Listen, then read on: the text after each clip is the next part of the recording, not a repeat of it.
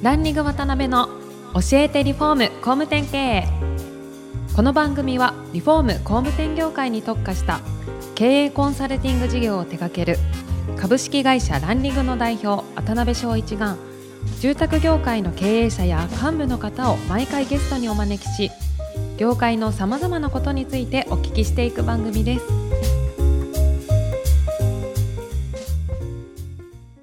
皆さんこんにちは。さあ今週も始まりました。ランリング渡辺の教えてリフォーム工務店経営。第147回目アシスタントの宿保です。パーソナリティの渡辺翔一です。今回も真剣新聞社の三浦さんをゲストにお招きしています。よろしくお願いいたします。よろしくお願いしま。ます。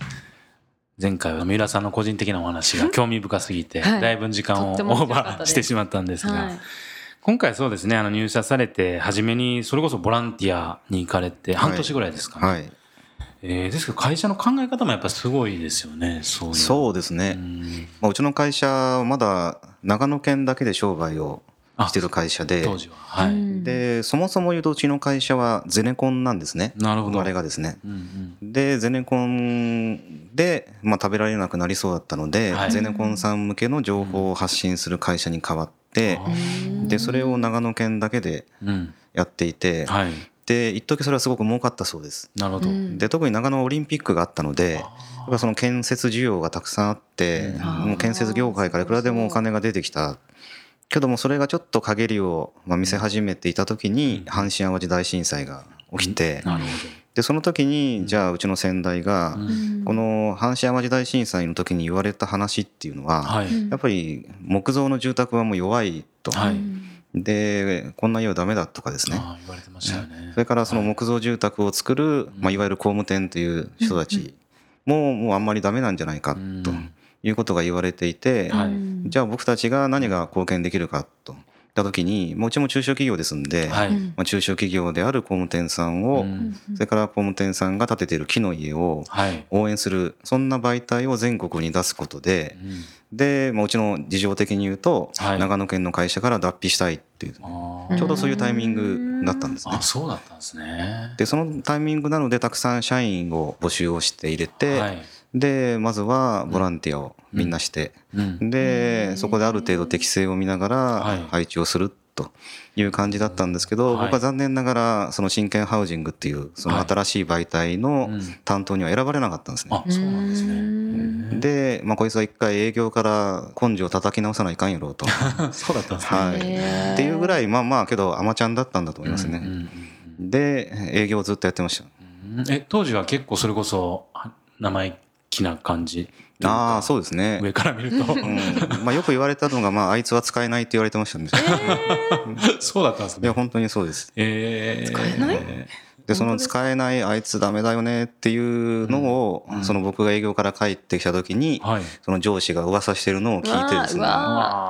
で、絶対、まあ、見返してやろうと思ってから、まず少し変わったっていう感じですね。へどうなんですか？初めにやっぱり記事書かれたいとか、その真剣ハウジングのね、発刊に立ち会われたいという思いはあったと思うんですけうん。ど、営業をやられて何か良かったことってありましたか？そうですね。はやっぱ基本、今と全く姿勢は変わってないんですけど、一つはもう先に貢献ですよね。ーあー先に貢献でやっぱり広告を取る営業だったんですけど、うんいきなり広告営業しても、はい。やっぱりお金を出してくれるわけじゃないので、そうですようんね。だから当時まだ入ったばっかりで、うん右も左もでしたけど、まあ、そのクライアントが欲しそうな情報って一体何なのかなっうんていう、なんかその情報屋さんとして、まずお役立ちをして、うんまあ、なかなかいい情報持ってくるじゃんと。うんで、まあ、広告もっていう、そういうことをやってた記憶があります。なるほどうね。んやっぱりギブをしてからっていうお話ですよね、そういそうですね。う営業の仕事ってね。で逆に言うとやっぱり、まあ、情報の価値っていうのが、うん。あまだその頃はすごくあったんだなっていうなるほどことですよね。うん。すごい喜ばれたんですか、やっぱりそうれ。ん、でこれもうん。これからの話になるのかもしれないですけど、はい。やっぱ今と違ってインターネットがなかった。はい。うんとするとやっぱ情報の価値って今より数段高かったと思うんですね。うん。そうでしょうね。でそういうのを足で稼いで、うん。まあ、シェアするっていうのは、うん。やっぱこうリアルなはい。取り組みでしかできなくって、多分今ならもうフェイスブック一発みたいな、そうですね。まあ、話だと思うんですけど、やっぱそこがまだ重宝がられたっていう、まあ、うん時代もあるんだと思います。なるほどね。でそういう中で営業どれぐらい期間やられたんですか？大体1年ぐらい経った時に、うんうん。その営業では、まあ、当時言われてたのは会社で一番売れるようになって、うん。うん。でその時に上司がなぜか全員辞めたんですね。あえ。そうなんですね。で辞めてはい。その頃、まあいろんな媒体があった中で、うんうん。僕は不動産の情報誌の担当をしてたんですけどもでその編集もやりながらはい。2年目ぐらいからなんか編集長のようなこともあやってました。そうなんですね。二年目その不動産の。そうです。情報誌のですね。へ結構そしたら見込まれたんですよねうん。おそらく成績も上げられたし。いやけどやっぱりうん。今思い出したんですけど、はい。こう人が辞めるってすごい人生のチャンスじゃないですか。うん。もちろんそうですね。うん。なので多分やらせてくれって言ったんだと思いますね。ああ皆さんがですか。できますって言ってですね。うんうんへ今日当時、はい。そのまだ Mac が出始めの頃で、うんうん。パソコンのですね。そうですよね。でインターネットはまだほぼほぼなかったんですね。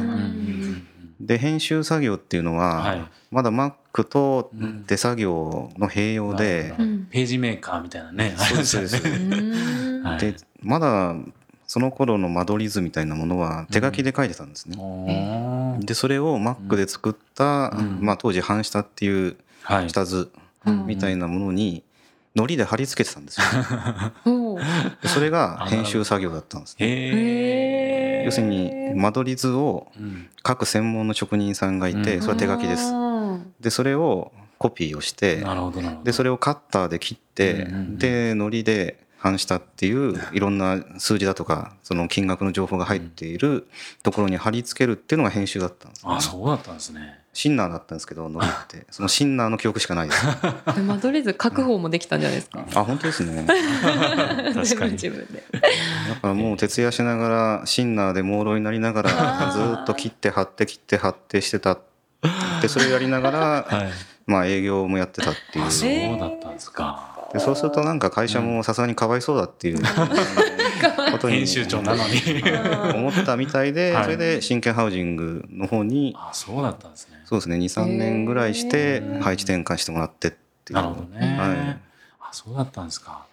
ちょっと話が前後すると思うんですけど真剣新聞社のその概要的な部分っていうのを少しちょっと視聴者の皆さんにお話ししていただいていいですか？はい。はいもともと先ほどお話ししたように、まあ、ゼネコンからスタートして、ゼネコン向けのメディア、でその後真剣ハウジングという住宅の全国紙を出して、でその後いろんな媒体をはい。出して、うん。でそのほとんどはもう失敗して今なくなりました。あそうなんですね。ねですけどで基本はい。建築住宅リスクマネジメントみたいな3分野そうですね。なんですよね。うん。はい、うんで僕たちは今おっしゃっていただいはい。た建設住宅、うん。それからまあリスクマネジメント。はい。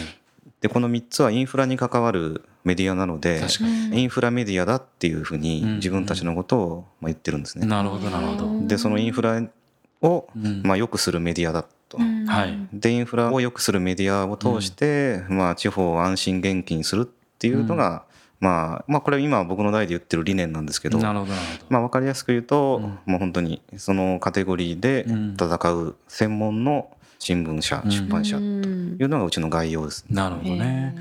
そういう概要の中で大事にされてることとか企業理念的なことも含めてやっぱりこう地方目線っていうようなところっていうのが非常に大きな軸になるんです。かそうですね。うん。大体新聞社出版社、はい。全国展開してるところって、まあ、はい。東京にあるんですね。そうですよね。確かに。で私たちも、まあ、麹町に事務所があるんですけど、はい。まだ長野に60人ぐらいうん。スタッフがいるんですね。うんはい。でやっぱりそういう地方の、うん。さっきおっしゃっていただいた当事者ですね、はい。自分たちもやっぱ地方に暮らしてるんで、うん。やっぱ結構リアルにわかるんですね。確かに確かにでもう中小企業の悲哀もよくわかりますし、うん。でそこのなんかリアリティを大事に発信をしていくということと、うん。まあ、できるだけ同じ目線はい。で応援をしていくっていうのがうん。まあ僕たちのスタンスかなっていうふうに。なるほどね。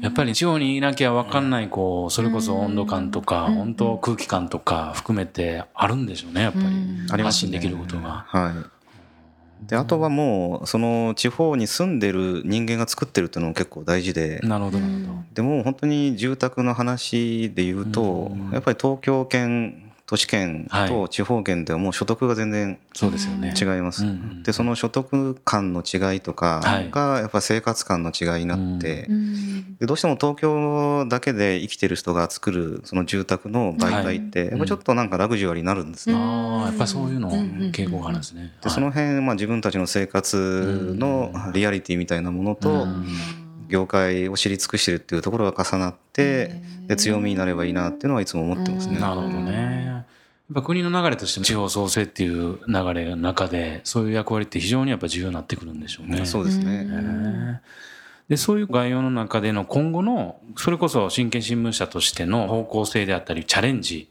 みたいなところで何かはい。ありましたら、はい。はい。で、それはもうチャレンジというか、うん本当悩みみたいなもんですけど、うん今メディアの世界ってはい。何て呼ばれてるかっていうと、はい。ゴミって呼ばれてるんですえね。マスゴミ。マスゴミ。ああよくねうん。ネット上で言われますよね。で、それってどういうことかっていうと、うん。今までは情報を独占してきたうん。メディアが、はい。今はインターネットによって誰でも情報を発信、共有できるようになったことで存在価値が落ちてると。はい。で今まで偉そうにやっていた、もうお前らなんてゴミ同然なんだぞというはい。反感も含めたうん。多分レッテルだと思うんですけど、まあけど存在価値が落ちてるのはその通りですね。んなので僕たちが、まあ、さっき私がお話ししたように、はい。まあ、情報を持っていれば重宝されたっていう時代はもう終わっていて、はい。じゃあその中でどうするかですようね。ん。確かにで確かに。会社の中では今未来メディアっていう言い方を社内ではしてるんですけど。未来メディア。でこれからの新しいまあはい。メディア像をどう作るかですね。でものすごくシンプルに言うとはい。今までまあ私たちも紙で情報を発信したり、はい。紙のメディアを売ったり、うん。紙のメディアに広告を取るっていう、はい。まあ、そういうことを収益源にしてきましたけどもともとメディアの語源って、まあ、つなぐとかですね、うんうんなんか結ぶっていうことなんですおね。ー。なのでつなぐ手段、結ぶ手段はうんもう紙じゃなくても全然いいと、確かに確かに。でそれもインターネットじゃなくてもいいと。いうことで今割と、まあ、平たく言うと教育みたいな話なんですけど、うん。リアルな教育的なビジネスも積極的にやったり、それからいろんなコンサルティングに近いようなこともやらせてもらったり。あそうなんですね。うん。それからまあいろんな、まあ、物販に近いようなこともやらせてもらったり、うんうん要するに今までのメディアだと、はい。まあちょっとそれどうなのっていうですね、タブーに近いことでも、うん。いやメディアってもともとつなぐっていうのがなるほど。本質ですよね。本文なんだから、うんうんうん。欲しい人とそれを提供できる人を結ぶっていうものすごくシンプルな原点に立ち返ってうん。チャレンジしていこうっていうのが未来メディアなるほどなるほど。なのでもう今は何やか分かんないです正直うん ですけど根本は本当に価値と価値をつなぐっていうところですよはいね。ということはこれからその本質に沿っていろんな事業展開とかそうですねをされていかれるわけですね。はいそのあたりは最後の回で聞きます。うんはい。ありがとうございます。はいはい。それではそろそろお時間が来てしまいました次回も三浦社長にはゲストにおいでいただきます。本日はありがとうございました。ありがとうございました。今回もランリング渡辺の教えてリフォーム工務店経営をお聞きいただきありがとうございました。番組では渡辺や住宅業界の経営者幹部の方へのご質問を募集しています。ウェブサイトランリグにあるお問い合わせフォームよりお申し込みくださいお待ちしています。